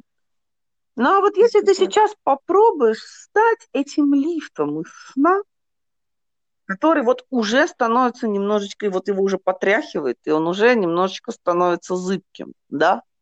И посмотреть на Настю, которая находится внутри тебя, да, вот она, ты лифт, uh-huh. ты окружаешь Настю со всех сторон, и ты тебя уже потряхивает, ты вот уже такой не очень четкий, не очень ясный, ты зыбкий. И ты смотришь на Настю, которой ну, страшно в этот момент, страшно mm-hmm. находиться внутри тебя. Что ты видишь? Угу. Какой ты ее видишь? Что, может быть, ты мог бы ей сказать? Что ты ощущаешь в этот момент как лифт? Как лифт я чувствую, что мне нравится ее кошмарить. Я-то знаю, что все окей. Я просто над ней стебусь. И мне, мне, мне как бы забавно видеть, как она трясется. Но это с любовью, понимаешь? Ну, как-то вот такое ощущение, что с любовью, потому что я знаю, что это, ну, ничего страшного не произойдет. Это просто прикол. В таком духе. Клевый у тебя лифт, мне нравится. Мне нравится ее кошмарик, да? Прям полтергейст живой. Правда, да? Ну, так часто бывает в каких-то шаманских снах, когда духи выползают и начинают там греметь, стучать чем-то там, ну, полтергейст. Да, по крайней мере. Ну, это вот у меня было в детстве как раз вот эта вся тема полтергейста в 13-14 лет у меня была эта тема. Да, очень ярко, очень прям. Может быть, тогда и этот сон возник, кстати. Угу. Ну смотри, а теперь снова вернись в Настю, вернись в Настю, которой страшно, который вот лифт ее прекрасный. Только что сказал, ты знаешь, мне просто нравится тебя кошмарить. Ну, да, ты такая клевая, когда ты боишься, прям вообще да, такая серьезная, я все контролирую, я все контролирую. Вот в этот момент, если ты находишься вот в этой сновидческой реальности, что-то меняется для тебя? То есть как лифт поговорил а. с тобой. Ну, в общем-то, да, у меня осознание, вот э, мы с тобой начали проговаривать, и мне прям стало тепло от этого всего. Я никогда же не думала о том, чтобы встать на место лифта и почувствовать себя лифтом. И для меня это сейчас стало открытием, что, оказывается, лифт, лифт меня любит. Он, он так это по-доброму надо мной шутит. И все здорово. Ну да, шуточки у него такие, как у полтергейста. Да, у всех своеобразное чувство юмора. У лифтов и подавно, которые там в небеса улетают. Да, да, да, в небеса. Ну вот теперь смотри, есть такой интересный момент, что именно в различных вот э, шаманских снах, да, э, считается, mm-hmm. что есть, ну, такие универсальные образы, образы вот путешествия между мирами, да, вот ну, некого духовного роста и путешествия души между мирами. Вот в, раньше, в старых снах, чаще всего это был образ дерева. Ну, такого гигантского или какого-то необычного дерева, древа, да, вот корни которого соединяются с неким нижним миром, ствол – это срединный мир, а ветви, да, ветви подпирают своей кроной небеса. И вот путешествие души, оно чаще всего осуществлялось по этому дереву, да, древу. То есть либо душа становилась частью этого древа, либо каким-то животным, которое может бегать, да, бегать по древу, либо там каким-нибудь соком, который поднимался внутри древа, там от корней к ветвям или наоборот вниз спускался, да. А вот э, в современности часто, часто мы заменяем сон про древо и про путешествие вот по телу древа сном о путешествии в лифте небоскреба какого-то. Да? Mm-hmm. То есть идея та же, что есть высокое какое-то, ну, мироздание, здание, да, нечто, небоскреб. И внутри него есть лифт, который способен вот возить нас по разным этажам, вниз, вверх, и этот лифт, он не, не всегда, вообще говоря, делает то, что мы хотим. Он такой, обладает самобытным нравом, у каждого своим. Надо признать, твой просто шутник, безусловно. Да? Ну, Джим Керри, что тут сделаешь-то? У одного этот лифт останавливается между этажами, не дает человеку выйти, там дверь открывается, а там бетонная перегородка, да. У других увозят на какие-то этажи, которых нет на карте. Ну нет, вот платформа 9 mm и 3 четверти, да, этаж 8 с половиной и так далее. Да, у кого-то вдруг у этого небоскреба, он типа там 15 этажей высотой, а вдруг у него оказывается 150 этажей. И человек пугается, потому что он не понимает, а куда он едет, типа 15 этажей, а тут на лифте 35, 38, 139, ой, да, вот видишь, а у тебя такая вообще интересная история про то, что у тебя словно нет пределов этому росту. Пожалуйста, расти, да, вот вообще, ну, то есть ну, да. просто лететь туда, куда ты захочешь, да. Но в этом смысле, наверное, тоже такой интересный момент, что какой-то вот слишком быстрый, словно неподконтрольный разуму роста, да, он и рождает в тебе mm-hmm. страх. Ну, быстрый, mm-hmm. очень быстрый. То есть да, так с точки зрения какой-то, возможно, практики, казалось бы, разумно в этой ситуации, ну, чуть-чуть замедлить, чтобы замечать, что происходит, опять же, да, чтобы страх ушел просто. Mm-hmm. Ну, а лифт... Ну, это было как раз, это было как раз вот в то время, когда у меня начались вот эти видения, там вот, ну, то, что вот полтергейст, там вот этот вот, э, я стала слышать звуки, я стала видеть образы какие-то необъяснимые. Вот тогда пришли эти сны. Да, да. Сейчас у меня словно вот, да, словно вот этот вот лифт, он говорит, ты слишком, слишком быстро, да, очень высокий темп взяла. Ну, чуть-чуть притормози, mm-hmm. и будет нормально, да, то есть все это есть тебе, все это там открыто, доступно, ты развиваешься, ты движешься, но очень быстро, да, то есть Потому что когда мы, ну, даже как на автомобиле, представь себе, что ты не умеешь пока еще управлять автомобилем и берешь скорость 200. Риск аварии высок, да? Реально. То есть, mm-hmm. если ты чуть-чуть сбавишь скорость, то, как говорится, ну, научись водить, да, научись на этом лифте ездить, и рули на какой тебе этаж надо. Вот mm-hmm. такой какой-то, да, ну, помимо того, что он прекрасный mm-hmm. шутник, конечно, чудеснейший лифт. Просто лифт-харизматик, я им очарован. Ну, теперь я уже летаю на этих самых, на космических кораблях в основном. Либо через порталы хожу. Но это тоже, я бы не сказала, что это э, осознанное сновидение именно в том э, э, понимании, которое я получила там, ну вот, э, из описаний, там, читая Кастанеду там того же, да, то есть, что нужно во сне понять, что ты во сне. У меня такого никогда нет, я просто заметила, что чем дальше э, я работаю со снами, тем более четко я себя там чувствую, но не так, как я, я не осознаю себя во сне, я просто себя там чувствую, как в реальности. Но я себе там не, не повторяю, что «а я сейчас во сне», «а я сейчас там не в реальности». Нет, для меня это тоже реальность, как будто бы, да. И я там действую очень похоже, как я и размышляю во сне, очень похоже так, как я действую и размышляю в реальности сейчас. Вот это как-то так.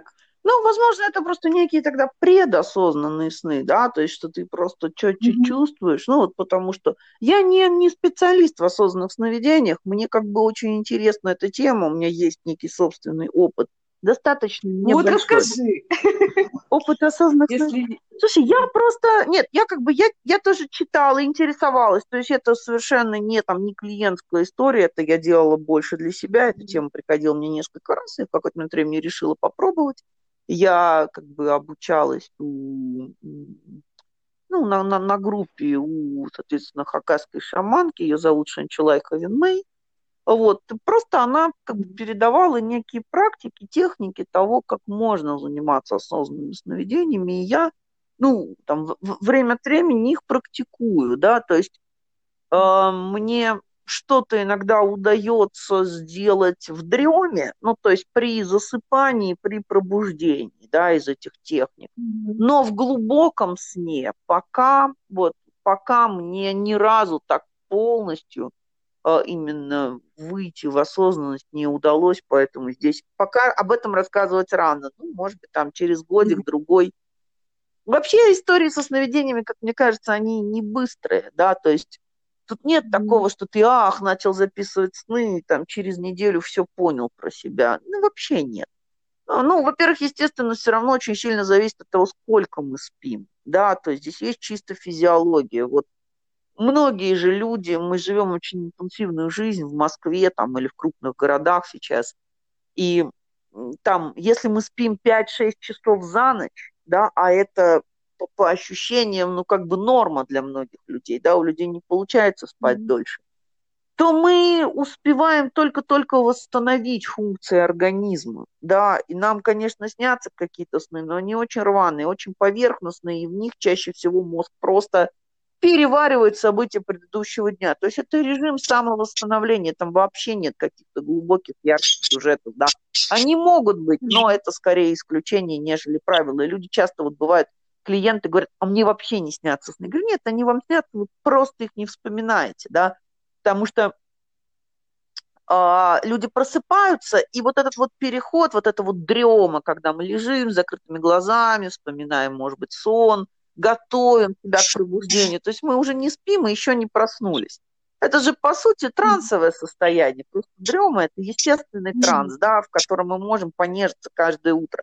Но если мы проснулись по будильнику, у нас через 30 минут совещание, еще надо успеть троих детей собрать в школу, а, еще надо успеть что-то приготовить на завтрак. Да, то есть если мы себя лишаем вот этих хотя бы там 5 или 10 минут дремы, то, конечно, мы быстро перескакиваем просто из сна в явь, и вот эти вот поверхностные, ну, не окрашенные яркими эмоциями сны, мы их вообще не запоминаем. Да, они просто вообще выскальзывают. Вот. А для того, чтобы практиковать осознанное сновидение, ну, там даже есть определенные техники, что вот э, люди ставят будильник, они просыпаются несколько раз за ночь. Для того, чтобы у них вот это вот состояние дремы возникало как можно чаще за ночь. То есть важно количество попыток, как и в любой практике, важно количество попыток. То есть чем дольше мы спим, чем больше снов мы можем вспомнить за ночь, чем больше мы можем позволить себе времени провести в дреме, не вскакивая вот и не начиная заниматься сразу же там, дневными бытовыми обычными делами или рабочими, тем более как бы, ну, тем больше у нас реально просто, просто времени на попытки достичь этой осознанности, да.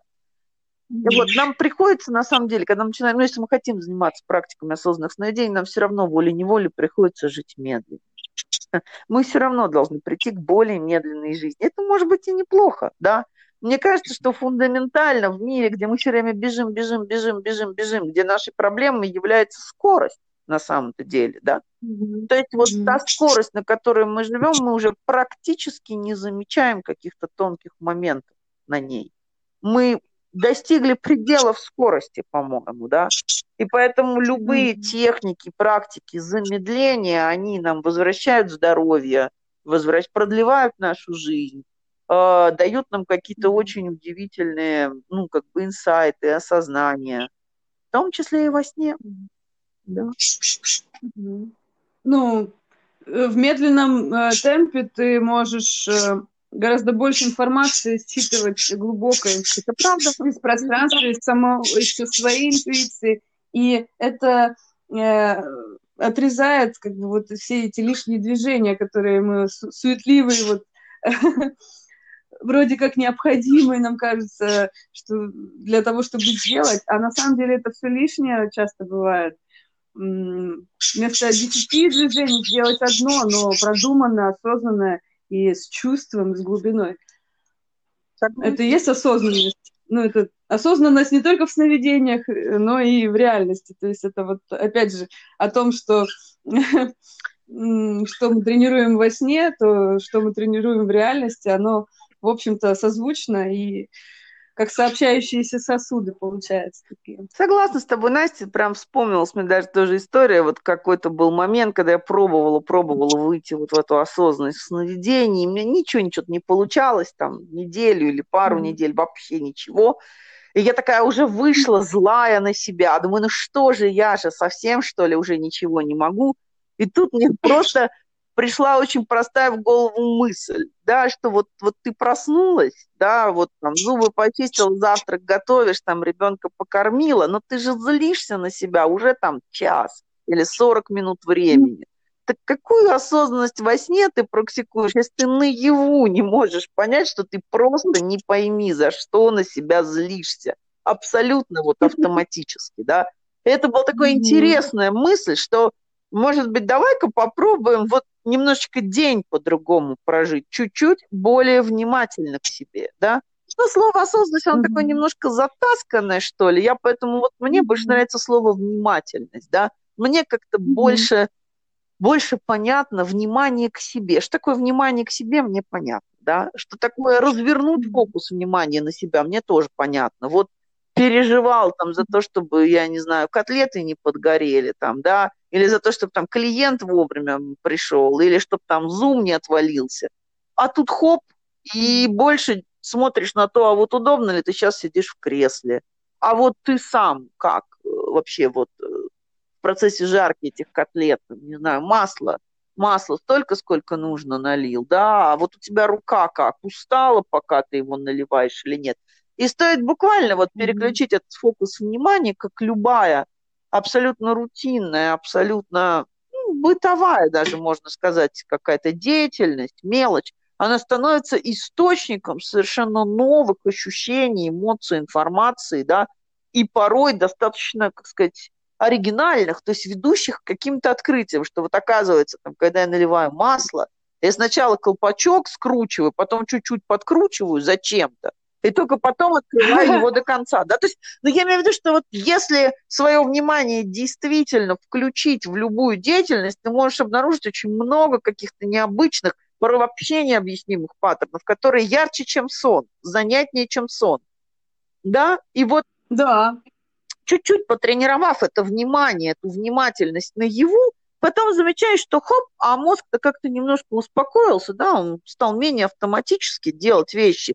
И смотришь, сны стали поярче, потече, в них стало всплывать, да, что-то всплывать, похожее на осознанность. То есть все равно вот это вот внимание к себе во сне и на его, оно очень четко связано, да.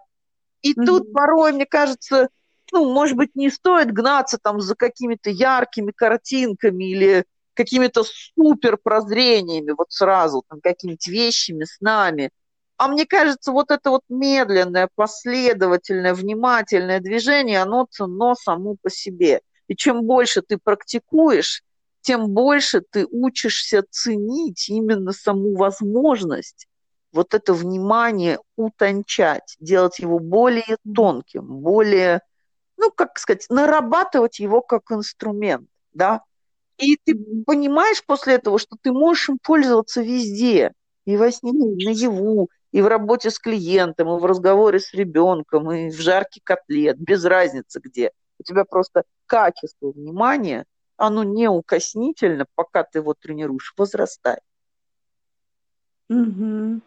Ну, это как э, строить дом. Э, можно построить дом без фундамента и там э, с какой-то вот а, липовой основой, хлипкой. Да, очень быстро построить, да, но он потом нафиг развалится, в нем невозможно жить. либо ты же все четко, но медленно и продуманно, э, с любовью по кирпичикам выкладываешь. И тогда это может быть на века. Согласна И- полностью, да. То есть мы как-то боимся слова медленно. Вот, ну, у нас, мне кажется, все равно это больше социум толкает к достижению быстрых результатов. А ведь, ну, быстрые результаты не везде нужны, не всегда. Вот мне кажется, как раз в практиках таких, во внутренних практиках, те результаты, которые, может быть, достигнуты медленнее, но которые устойчивее при этом, они ценнее, правда? Потому что ты, Мгм. это означает, что ты можешь вернуться к ним из любого состояния, из состояния любого высочайшего стресса, да, из состояния, я не знаю, там, сильной паники, сильного гнева. То есть твои эмоции за счет развития вот этого качества внимания к себе, они меньше управляют тобой, меньше Мгм. выключают вот это внимание. То есть твое внимание, оно становится сопоставимым по мощности с самым сильным гневом. И тогда Мгм. уже вопрос, кто кого. Тут гнев тебя поборет, или ты будешь смотреть, как он развивается, и вот это само по себе внимание к гневу, оно его погасит, погасит, потому что, да, Мгм. ну, как бы у тебя Либо направит, интерес направит в нужное русло. интерес будет в другом месте, да, тебе будет уже просто скучно вот сидеть и полыхать, там, отапливать вселенную непонятно чем, да, а тебе будет интересно, а, фу, а что же вообще такое происходит с тобой, да, и все, чуть-чуть, то есть Ага. мозг, он чуть-чуть замедляется, чуть-чуть приходит в другое состояние, просто в другое, ну, в другой режим функционирования. И за счет этого ты Мгм. становишься ну, эмоционально устойчивее, просто устойчивее к проявлению эмоций. Да? Нужно гневаться, гневаешься, не нужно гневаться, ты гасишь это проявление эмоций. У тебя появляется выбор реагировать с гневом или без гнева, или, или еще как. Да? Но я не спала. Конечно, конечно, еще нет. А может быть, уже да? Ну да, да, это очень интересно на самом деле вообще процесс, когда э, можешь отслеживать и наблюдать вот эти все эмоциональные моменты. И по мне так, наверное, даже, может быть, и нет ничего интереснее вот этого процесса самопознания, когда ты видишь из наблюдателя и э, начинаешь осваивать э, техники, э, как с этим можно быть, и как это можно направлять, и как это можно исследовать, и как это можно выражать, а, а, а может быть не выражать. И вот и это вот прям целое огромнейшее богатое поле для эксперимента ежедневного, ежечасного, не знаю, ну, можно серфить на этом днями и ночами. Ну, мне просто кажется, когда у тебя появляется вот этот инструмент, и как бы когда ты его потихонечку осваиваешь, ты понимаешь, что тебе никогда не скучно. Вообще не Мгм. скучно. То есть стоишь в какой-то там, я не знаю, там длинной занудной очереди, да вот спасибо большое, столько времени для самоисследования, да. Какой-то там, не знаю, придурок, что-то с ним случилось, разорался на тебя в общественном транспорте, а ты смотришь на него и исследуешь себя. Да, и у Да, тебя да, да, просто да. увлекательнейший полигон просто для тестирования. И тогда получается, что действительно очень многие неприятные жизненные события, они становятся просто тестовой площадкой. Но если где-то ты вдруг там сорвался, поддался эмоциям, думаешь, о, вот тут пробило.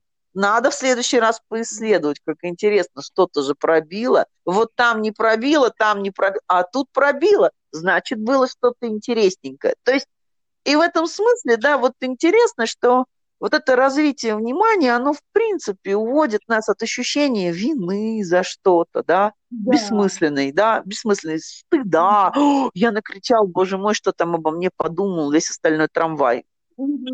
Трамвай, скорее всего, вообще не заметил, да, и питал свою капусту в сумке, но это не важно, да.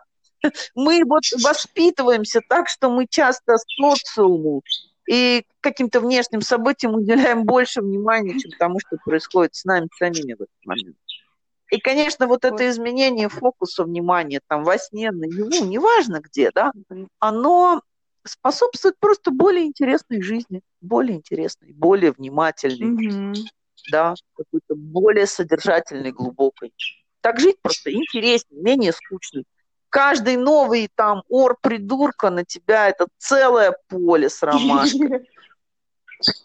Мне очень нравится сейчас вот, э, когда выезжаю на машине, ну, куда-либо вообще, на дорогу, на шоссе, там, на трассу, неважно, или просто так э, в это, придворовые территории. Иногда бывает, что вот в мыслях э, загоняешься куда-то там, вот мысли бегут, бегут, там, вот ты садишься за руль, начинаешь ехать, и раз перед тобой какая-нибудь машина там выезжает и начинает парковаться, то есть она тебя тормозит. Или какая-нибудь снегоуборочная техника тебе раз на дороге. И я теперь каждый раз так, спасибо вам большое. Значит, я что-то это самое вылетела, надо сейчас это подышать и почувствовать больше себя. Замедлиться надо. Реальность мне подсказывает и помогает а, войти в более безопасное для себя и правильное состояние. И через да? это вот чувствуешь заботу Вселенной, так скажем, и вообще, то, что мир, мир о тебе заботится на самом деле постоянно, каждую секунду. Э, вовсе он не какой-то страшный, зловредный и опасный.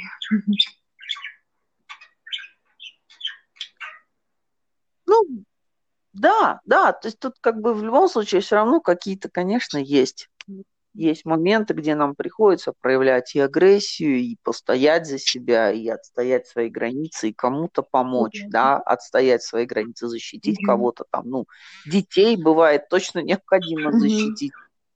Но тем не менее, да, вот главное все-таки, мне кажется, чтобы, ну, чтобы наши сильные-сильные эмоции, они не дергали нас за ниточки, как кукловоды, да, словно мы кукла. Ну да, вот мне понимание того, что это да? просто эмоции, вот оно, вот, наверное, стало э, самым, ну, может быть, даже промежуточным каким-то этапом, но очень важным этапом для преодоления вот этой вот порабощения вот этой вот э, структуры, как бы вот, замкнутого, знаешь, круга, когда ты постоянно реагируешь эмоционально, и оно тебя держит в каком-то вот этом вот на крючке. А когда ты понимаешь, что это просто эмоции, которые сейчас вот пройдут, и э, они, их проявление не делает тебя плохим человеком или там, не знаю, не, не разрушает всю твою там какую жизнь, а просто это эмоции и, и все, и ничего больше. Вот это осознание, конечно, очень помогло.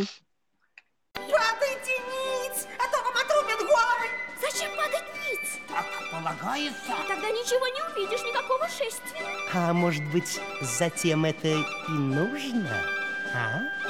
Ну, мне кажется, да, если вернуться, как сказать, как-то там, может быть, какой-то итог ага. подвести теме снов, да, что вот, может быть, поэтому мы и запоминаем ярче сны с яркими эмоциями, угу. да. Ведь правда же мы лучше помним кошмары, где там сильный страх или сильный гнев какой-то возникает, или боль какая-то сильная там, душевное или физическое во сне проявляется, да. Либо мы помним сны, например, с ярким удивлением, с какими-то необычными, парадоксальными, яркими, сказочными сюжетами. Mm-hmm. Потому что мы просто изумлены увиденным. Офигеть, вот еще как бывает, да.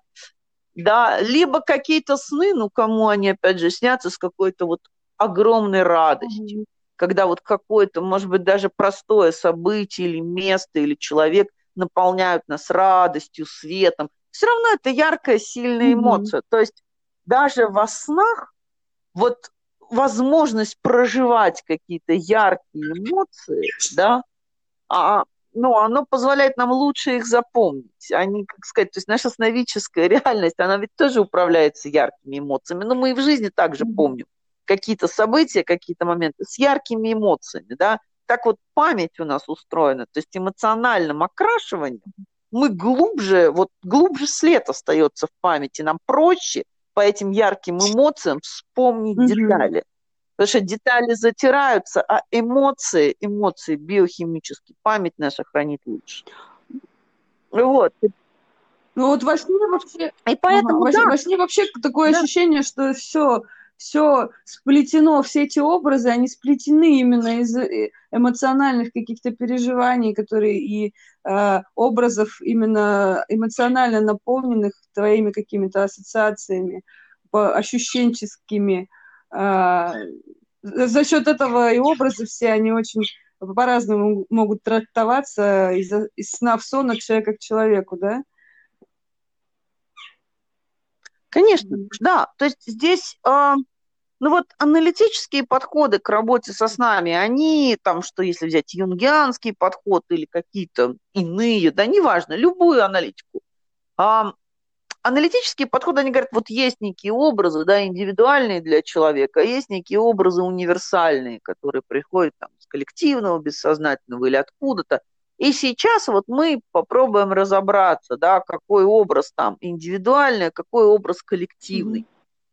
Но все дело в том, что вот в реальности вот эта граница между индивидуальными и коллективными образами, она очень тонкая, да, очень тонкая. И эм, если мы просто возьмем, ну, например, универсальный образ ключ, да, вот ключ, нам всем периодически снятся какие-то ключи. Mm-hmm. Э, если мы будем работать с ним как ну, метафизически, да, ключ там открывает дверь к чему-то, то мы можем очень часто погрузиться в собственные, по сути, переживания и собственные ощущения, да, интерпретируя сон там чужой, там клиентский или чей-то, да, мы по факту будем искать ключи к собственным переживаниям, потому что э, слишком, слишком широкий универсальный образ. И вот техники, которые позволяют нам погрузиться в мир сновидений, вот стать этим конкретным ключом. А еще лучше не нам, естественно, а самому человеку, да, но нам это только если мы со своим сном работаем.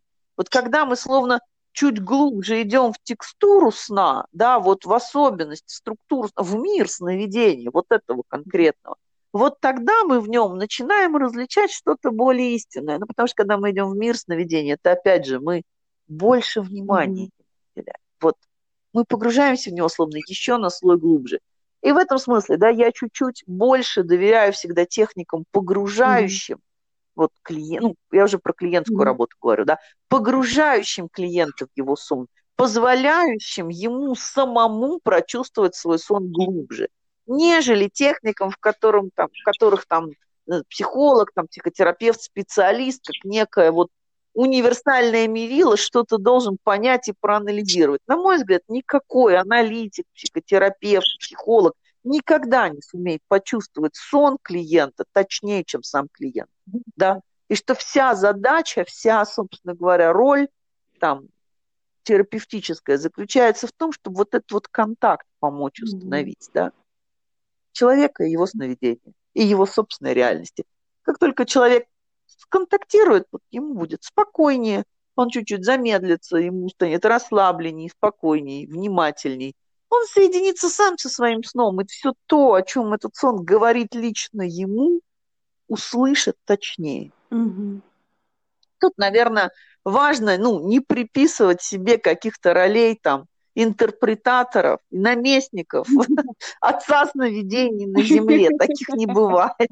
Таких не бывает. Мы каждый способны, каждый из нас, каждый человек способен видеть и слышать свои сны самостоятельно. Абсолютно точно. Ну, можно друг другу еще помогать, да, находить. Да, и чуть-чуть, да, и можно чуть-чуть друг другу помогать, просто делясь да. какими-то вот фишечками, знаниями, наработками, которые ты уже просто раскопал, да, а другой человек еще только копает, если ему эта тема интересна. Ой, как хорошо, что сказка кончилась. Так много путаницы и беспорядка. Наконец-то я там, где я все знаю и где все знает меня. Вот, да. Катя, огромное тебе спасибо. Ты поделилась сегодня вообще огромнейшим э, кладом, я считаю, своих раскопок по теме сновидения. Они очень ценны, очень интересна эта тема. Может быть, еще как-нибудь э, можно будет поговорить. Я же тебе не расспросила да? подробнее про вот э, технику работы со сновидениями, которые с группой. Это э, ты Это, устраивала. это, это гештальт, Мгм. гештальтистские техники, работа со снами, да. Я, ну, как сказать, с удовольствием мож- можем поговорить и о техниках каких-то работы, да, а, а, ну, я думаю, что здесь есть тоже что порассказать, но мне кажется, про техники, наверное, интереснее говорить на конкретных Ну да, примерах. на- Вот на очень примерах, здорово, что да. ты сегодня принесла свой сон с лифтом. Да, это был такой волшебный кусочек, вот, потому что все равно каждый человек и его сны это какая-то отдельная уникальная вселенная, Мгм. да, вот. Никогда ты не дашь интерпретации чужому сну лучше, чем это сделает сам Мгм. человек. И вот поэтому техники какие-то, мне всегда кажется, что читать книжки, конечно, важно, нужно и интересно, но вот все-таки работа со снами – это такой практический навык. Да, можно читать очень много книжек по выпеканию блинов, но если ты ни разу не возьмешь в руки сковородку, не собьешь яйца, не сыпешь туда муки и ничего вот не выльешь, то вряд ли у тебя с первой попытки, вот первый блин комом, да, никто не отменял, вряд ли у тебя с первой попытки получится прям идеально. Каждая хозяйка поймет, о чем я говорю, и даже хозяин, кто пытался печь блины, тоже. Поэтому и со снами также это некий навык, навык. Поэтому навык подбора техник, опять же, в зависимости от того, что все мы разные, одному человеку одна техника подойдет, другому другая. Вот я могу показать какие-то техники на примерах, как они работают, для каких снов, Мгм. ну, опять же, из моего опыта, они подходят там лучше, хуже. Да. Мгм. Вот единственное, что, ну, я, собственно, немножечко сегодня об этом говорила, конечно, самое-самое, ну, я бы вот очень аккуратно подходила к работе с травматическими Мгм. снами. То есть вот, ну, есть такие какие-то моменты, да, жизнь у нас у всех складывается по-разному, и недаром на некоторых комнатах и, и трансформаторных будках висит надпись «Не влезай, убьет», Мгм. да. Но если мы туда засовываем свои пальчики там и тыкаемся, то не надо потом ни на кого обижаться, что нам стало больно или там у нас состояние да. Если у вас есть ощущение, подозрение какое-то, да, что этот сон может содержать в себе травматический опыт, лучше поработайте со специалистом. Мгм. Не ковыряйте сами. Вот не сдирайте болячек, они же не просто так там наросли. Ну да, ну психика все Ну, равно потому как-то что тоже у нас такой мир, Ага. где нас почему-то учат ковырять болячки, причем еще желательно самостоятельно и с применением яда и химикатов. А потом мы все удивляемся, что же нам больно-то было. Действительно, загадка. Ну, боль это, это же, как бы, может быть, э, потребность есть в боли, чтобы вообще почувствовать себя живыми. Хоть что-то Да, чувствовать, да. согласна. Да, это очень правильно. Конечно. Ну, так или иначе, это какой-то этап.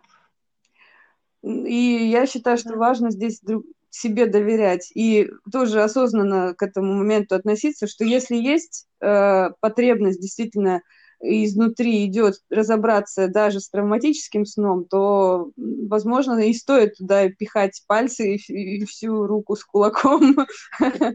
А если просто ради прикола, хихи-ха-ха, там, полезть э, в ту трансформаторную будку, то, конечно, это другой уже вариант.